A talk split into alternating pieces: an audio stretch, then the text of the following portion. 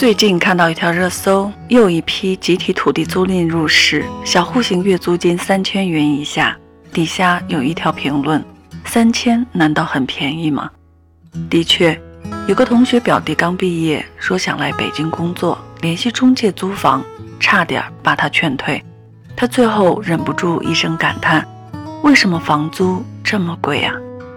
想想也是，对于一个刚毕业的学生来说。工资到手还没捂热，就全部交了房租。但就算北上广有着高昂的房价和消费，但依然吸引着无数的年轻人。有人说，一线城市有啥好的？消费那么高，节奏那么快，那不是梦想开始的地方，那是梦想破碎的地方。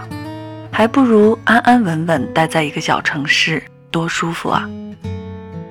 也有人说，北漂虽然辛苦，但是机会多啊，实现梦想的机会大。只有趁着年轻看过大城市，才不会留下遗憾。一百个观众眼里就有一百种哈姆雷特，每个人都在选择不同的生活。有的人觉得北上广望而生畏，遥不可及。还记得电影《后来的我们》。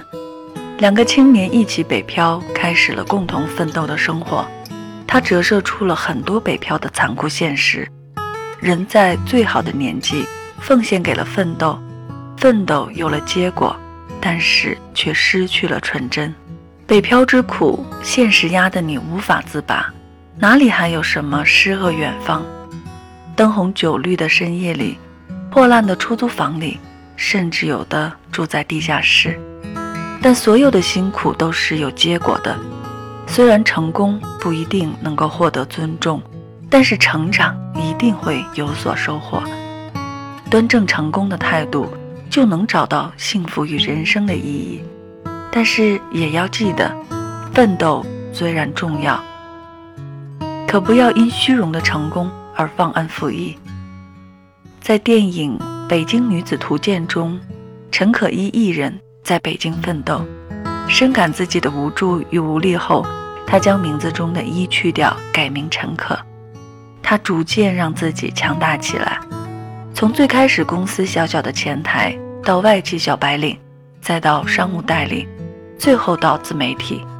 虽然他一步步走来十分艰难，但因为他怀揣着梦想，无比坚定，最后也收获了很多。再说我以前的一个同学。在一个小城市考了公务员，工资虽然不高，但是每天都能回家见到自己的老婆和孩子，房子也买了，车子也有了，日子过得十分舒坦。其实北漂的生活没有什么适合不适合，为了生存，为了梦想，或者随便为了什么都可以。有的人选择北漂的生活，住在地下室里。但是他生活过得充实，离自己的梦想越来越近，一步一个脚印，走得踏踏实实。有些人呢，选择在三四线的城市，过着普普通通的生活，但是他过得安稳舒适。每个人都有每个人的选择，无论是哪一种选择，只要是适合自己的就好了。其实。北漂也没有那么多的定义，不过是找一个合适发展的地方去赚钱、生活、成长的城市，这是在哪里都要遇到的问题。衡量自己选择的标准，还是应该想清楚自己要追求什么。懂得自己的人，才会把自己活成自己最想要的样子。